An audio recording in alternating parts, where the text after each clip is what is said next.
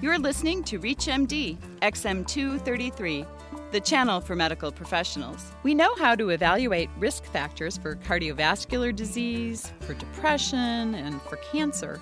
Do you know the risk factors that increase your patient's likelihood of developing an internet addiction? Welcome to the Clinicians Roundtable. I'm Dr. Leslie Lundt, your host, and with me today is Dr. Kimberly Young. She's an internationally known expert on internet addiction and online behavior. Founded in 1995, she serves as the director of the Center for Internet Addiction Recovery and travels nationally conducting seminars on the impact of the internet. She is the author of Caught in the Net, the first book to address internet addiction. Welcome, Dr. Young. Well, thank you for having me. What are the risk factors for getting into trouble with the internet? Couple of things. When you look at risk factors for probably any addiction, you're looking at, you know, a lot of times personality issues to clinical issues. And so the issue with internet addiction, it does seem to follow a pattern that, that you've seen in the literature and in, in clinical sort of work related to any addiction, meaning depression is probably a very big risk factor. You see most addicts have depression as well as might be having alcoholism or drug dependence. And you also see that with internet addiction. There's probably the biggest amount of research that's been done on clinical depression and internet overuse or compulsive use. Personality factors can also play a role in developing this as a problem sometimes people in stressful life situations, they're going through a bad divorce, they're going through a bout of unemployment, and this fills a void or a need, or people that have social apprehensiveness in any way. i it really kind of varies in terms of degree, but what I've seen is that people that are very shy and introverted tend to gravitate towards the internet as an outlet for social connectivity they're able to use the internet in a different way because typing is very different than talking. And so it becomes sort of an easier way for them to communicate. And part of the internet is so interactive and so much a communication tool that this becomes almost a dependency for them. Are there age variables here? Not really. I get that question a lot. I have not seen that age is a a big factor. I mean, I've seen children, and we, and I think a lot of people think, oh, internet addicts, they're just kids. But even in the media, you're seeing, you know, adults hooked on the internet and the problems that it causes. And I see elderly people as well. You know, I have uh, many clients that are retirees that, given their life situation, what happens is they're home alone all day. They have unstructured time.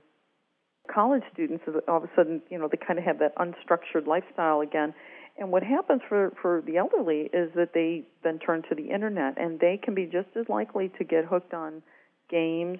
What happens with the technology is you don't have to be savvy with computers to use the internet. You can point and click, they make it very simple so that anybody with computer and internet access can figure it out.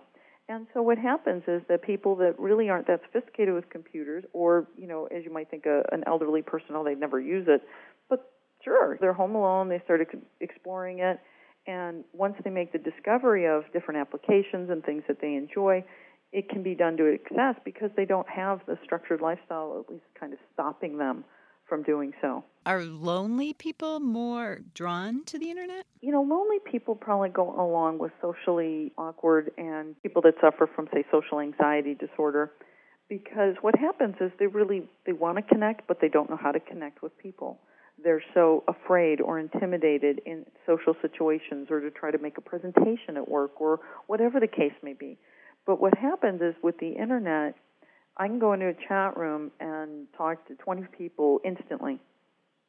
They don't really know who I am. I feel the safety behind the anonymity of computers and I don't really have to worry about what I'm I'm saying, what I look like, if I'm having a bad hair day. There's a lot of motivation there for somebody that normally would worry about all that stuff in in a face-to-face situation. It, it becomes masked and disguised on the internet they're really only typing out to people and they're strangers at first but there's a sense of intimacy that really can develop with internet online affairs have probably become one of the bigger things i've seen and one of the things that happens is that what might take you and i months or years to develop an intimate relationship in real life only takes say weeks or you know days sometimes online. I mean the the accelerated sort of sense of I can connect with you is very powerful, especially for somebody who may be lacking that in their real life. Now, what about the risk of lying? It seems like this is fraught with people just making up anything. There, there may not be any consequences. Do you see that sociopaths are more drawn to the internet? Any correlation there? Well, I see that deception is sort of a major issue with the internet anyway when you meet people. I mean, I can tell people I'm 12. I can tell people I'm 51. I can tell people whatever I feel like. I can, and I, I think there's been a lot of research that's talked about just like online personas. So I'm not sure if it's sociopaths that are drawn to it as much as just anybody that wants to step away from who they are in real life can go online and become somebody different. You might have a 16 year old who feels like a you know social mis- misfit at school, doesn't really have a lot of friends, that all of a sudden goes online and plays these games that becomes a great warrior. They're very important. They lead charges of like 80 other people, and to them that persona is very important and very real. You might have a guy who's not happy with his job, cleaning floors, and he tells people he's a doctor you know when he goes online or you have somebody that you know is old and has gray hair and can say, "Oh yeah, I'm young and in my 20s." You know, I mean, you can sort of pretend and and become somebody else at least for that moment and see how other people respond to you. And we're just learning what the the clinical and psychological effects of that are on people. I mean, that that's part of the fantasy that people can create in their own. They can kind of create this ideal self, if you will, on the internet and be become somebody different. And the thing is, when you click off the computer, they go back to just being whoever they, they were with all their problems and issues. But when they click on the computer again, they go inside, they become that cool person, that hip person, that attractive person, whatever they kind of desire. If you've just joined us, you're listening to ReachMD XM233, the channel for medical professionals. I am Dr. Leslie Lundt, your host, and with me today is international internet addiction expert, Dr. Kimberly Young. We are discussing risk factors for developing internet addiction. Now, Kim, are there certain applications that are more likely to become a problem than others? It's hard to imagine getting too addicted to my Quicken, for example. there are. The more socially interactive applications like chat rooms, instant messaging systems, and games would probably be the number one. Things that allow people to connect. And whether it's a game, whether it's kind of designed as a role, or chat rooms that are set up to be interactive and anonymous those are probably the bigger problems where people spend lots of time and it gets to be too much. After that, I would say like pornography and adult websites in general, you know, it becomes a big issue because in part we have access now to content we never had before. I mean, what I work with a lot of times are men and dealing with internet pornography issues where they never really looked at it a lot and they wouldn't necessarily go rent a movie downtown because they'd be afraid of who they'd bump into or that they'd know.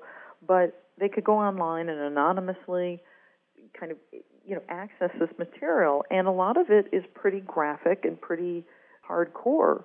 And so what happens is that they've never really seen some of this stuff because it's not available locally or it's just something they didn't think about. But now all of a sudden they're spending hours just watching and looking at this stuff, and it becomes interactive because they can see live shows and it, it becomes all all the assets of the internet can be used to enhance sort of the sexual content that's online. So that's probably another big area of concern that we have in terms of sort of the development of a sex addiction with the internet. And then you have gambling sites. I would say would be the next level of problems where a lot of the virtual casinos to sports betting sites become big big problems, especially amongst teenagers and, and adolescents. So the anonymity really does seem to be a key variable in, in all of these different activities. It does. I mean, as I've looked at this, I mean, that's one of the things that that I think is, is hard because clinicians may not even be seeing clients because they're very afraid to sort of get away from the computer and admit that they have a problem. That's probably the bigger issue is that they're going to see family members, and, you know, parents, spouses, I've even had children complain about mom and dad's internet use because the person that's behind the computer screen likes the anonymity. They really don't want to talk about what they're really doing on the internet.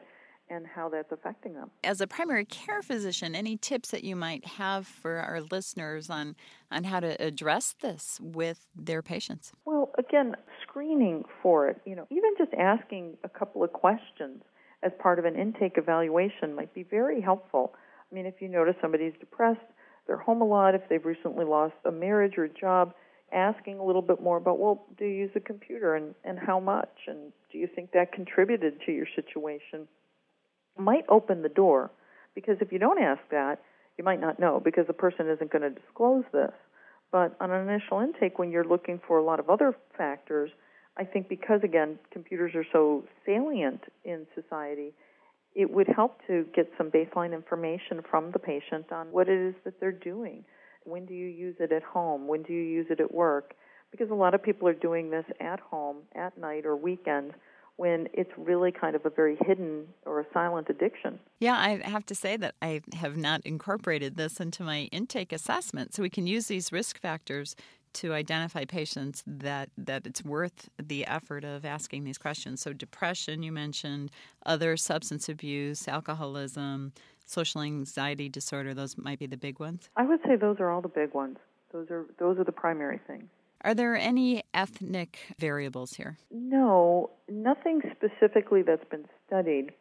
Although I find it interesting that culturally, beyond the U.S., that this internet addiction has become an epidemic in China, Taiwan, Korea, and I'm not altogether sure what kind of makes it such an epidemic over in other countries. But like in Beijing, China, they have one of the first camps to deal with internet addiction recovery. And they're crowded, and they get people from all over the world, like uh, you know, U.S., but you know, Europe and so forth, coming to this camp to try to recover. Or in Amsterdam, in the Netherlands, they opened the first detox center for video game addiction. Detox center? It is. It's a detox center. I mean, like you would with alcoholism or drug abuse, you go through a 28 day kind of intensive program, but you have to get away from the substance. And if the substance is the computer, there is a sense of withdrawal. I mean, you'd be very surprised at how many people just, if you pull the plug, they react as if you were talking to an alcoholic and you just dumped all their alcohol down the drain. I mean, it really becomes that obvious and that noticeable in terms of their withdrawal. Well, thank you. We've been speaking with Dr. Kimberly Young, the director of the Center for Internet Addiction Recovery. We've been discussing today the risk factors for developing internet addiction.